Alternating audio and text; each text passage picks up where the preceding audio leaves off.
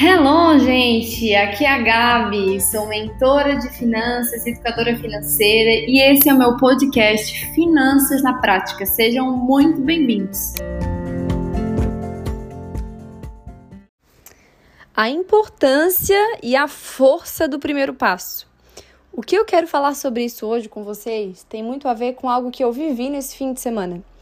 Desde que eu me conheço por gente, a família da minha mãe tem um sítio em Sorocaba, não Sorocaba, São Paulo, é Sorocaba, Biguaçu. Para quem nem sabe, Biguaçu já é uma cidade pequena, a cidade onde eu moro é, tem em torno de 80 mil habitantes, mas ainda tem o, o interior do interior, digamos assim, né? É o interior de Biguaçu. Então, é lá o lugar onde a minha mãe se criou, ela cresceu lá, viveu lá até os 11 anos de idade, meus avós nasceram lá. Então tem toda uma história da família, foi comprado um sítio para dividir entre todos os irmãos. A minha mãe tem 10 irmãos, então é um terreno gigante que cada filho tem um, um pedacinho para chamar de seu, né? E meus pais a vida inteira eles trabalharam com um evento social, é, fotografando e filmando, né? Então foram mais ou menos uns 20 anos da vida deles, né? Eu tenho 24, então a, praticamente desde que eu me conheço por gente o tempo inteiro, eles sempre tiveram fotografando e filmando nos fins de semana. Então fim de semana, que é o período que geralmente o pessoal está descansando, eles estavam lá trabalhando. E aí não tinham como desfrutar desse tempo lá no sítio, né? Uma vez ou outra, quando não tinha evento, a gente ia, ficava na casa de um dos tios, na casa de, de algum outro tio, lá no sítio. Eu fui muito com as minhas primas, com as minhas tias e tal. Tenho muitas memórias afetivas de lá.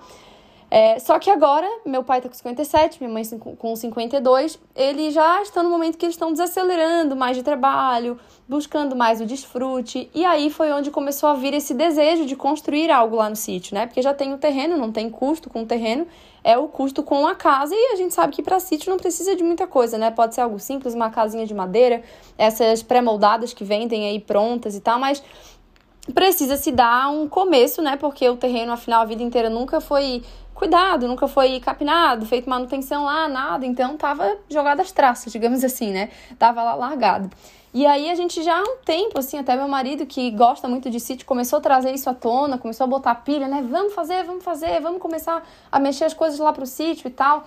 E aí a gente já tava muito tempo só falando, falando, falando, mas a gente não dava nenhum passo sobre. Pegava foto, via a imagem, pegava referência, mas não dava nenhum passo.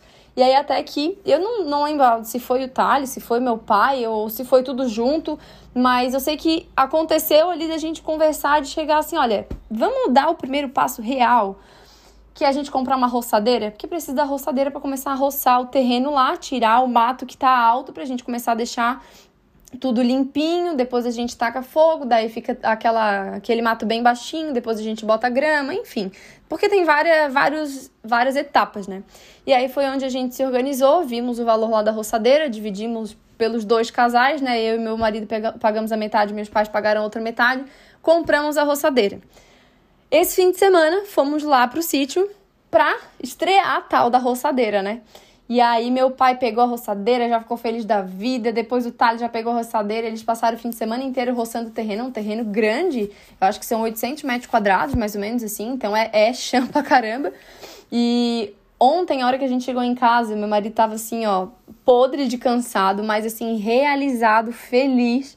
Minha mãe, no grupo que a gente criou lá do sítio, tinha mandado uma, um monte de foto que ela tirou lá, né? Vídeo que ela gravou e tal. Falou: foi dada a largada agora começou, agora vai e tal.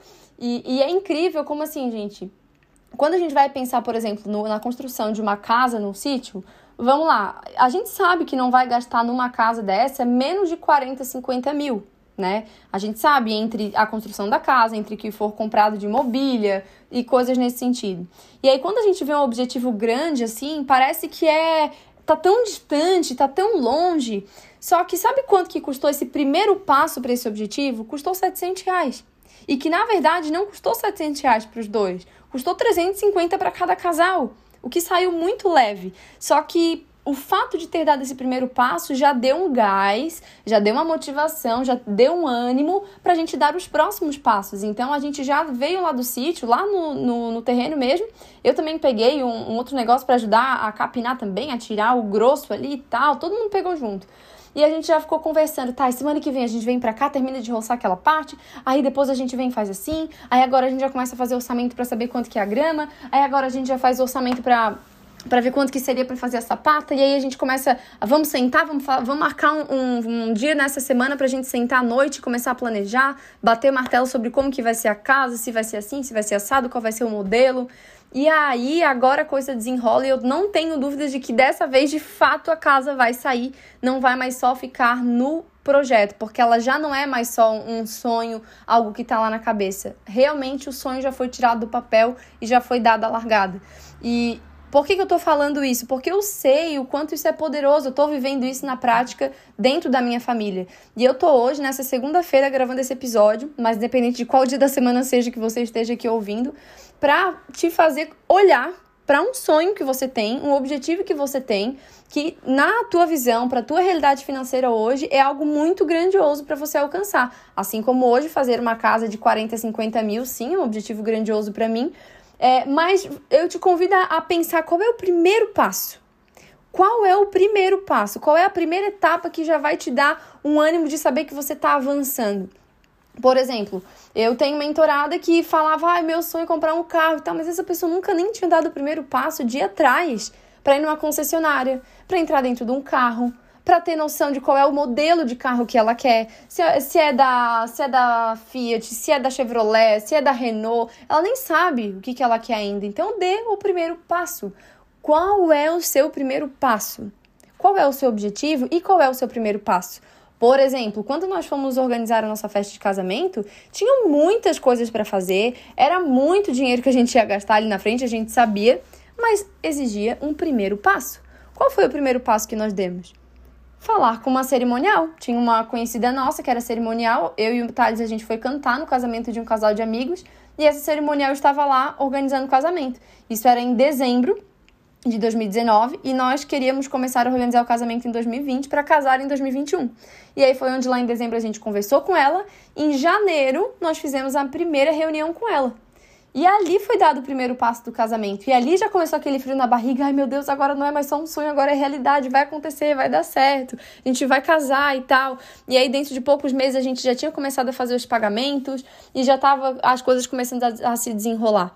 Então, para de ficar focando só naquilo que é grandioso, só naquele objetivo maior e dê o primeiro passo, que geralmente ele é muito simples, ele é muito pequeno, mas que ele é, é responsável por essa motivação. E de recado final, esse é um episódio bem curto mesmo, mas bem objetivo para te tirar do lugar. Mas eu te digo, curta o processo, curta a jornada, porque vai ser muito massa a gente chegar lá e ver a casa pronta daqui a algum tempo, sim, com certeza, poder desfrutar disso, poder ir lá nos fins de semana, poder curtir a lareira, poder curtir o friozinho no meio do mato, poder levar os amigos, enfim. Mas esse processo de a gente ir lá e fazer e roçar o terreno junto e passar o dia em família e a gente essa semana se encontrar para falar do, do sonho. Tudo isso é prazeroso demais, né? Hoje ainda estava ouvindo uma pregação do meu pastor falando justamente sobre ansiedade. Se você quiser, procura lá Michel Simplício, é, Mais de Cristo Biguaçu no YouTube, que você já vai conseguir assistir essa pregação que é de, de ontem, domingo, dia 3 do 7 de 2022. Uma pregação maravilhosa. E o que gera muito, muita ansiedade nas pessoas é querer sempre resolver a coisa, ficar muito no futuro e a gente esquece de ficar no presente. E uma das coisas que o pastor falou que me marcou demais, eu achei incrível, ele falou assim: Jesus não fala eu sou o destino, a verdade e a vida. Ele fala eu sou o caminho, a verdade e a vida. Então, Jesus está no caminho, a beleza está no caminho. Vamos curtir o caminho. Vamos dar o primeiro passo e depois desse primeiro passo, curtir o caminho. Pensar com leveza e eu espero ter te encorajado através desse áudio, através desse podcast de hoje, a você pensar aí no teu objetivo e dar o primeiro passo, por mínimo que seja. Talvez seja o carro que você queira comprar e você precise ir lá na concessionária. Talvez você está pensando, sonhando em, em, se mudar de apartamento, se mudar de casa e você precisa, mesmo que talvez aquilo ainda não caiba no teu orçamento, mas você precisa dar um passo de fé e ir lá visitar esse imóvel, sabe? Para você pisar lá e sentir o que, que é aquilo. Talvez é, é, um celular que você quer comprar novo e você nem se deu o trabalho de ir lá fazer um orçamento para saber quanto custa. Quantas coisas a gente deixa de viver porque a gente fica esperando o momento certo e a hora certa de dar o primeiro passo. A hora certa era ontem, mas a segunda melhor hora é hoje, é agora para você começar. Certo? Grande beijo e até o próximo episódio. E se você curtiu esse podcast, continua aqui me acompanhando, me segue aqui no Spotify, porque toda semana vai ter conteúdo inédito aqui para vocês sobre como aplicar princípios de finanças na prática na sua vida. E não esquece também de me seguir lá no Instagram, BorgaGabriela, que eu tô sempre compartilhando conteúdos, fazendo lives, para poder te ensinar ainda mais sobre finanças de uma forma simples, leve e descomplicada.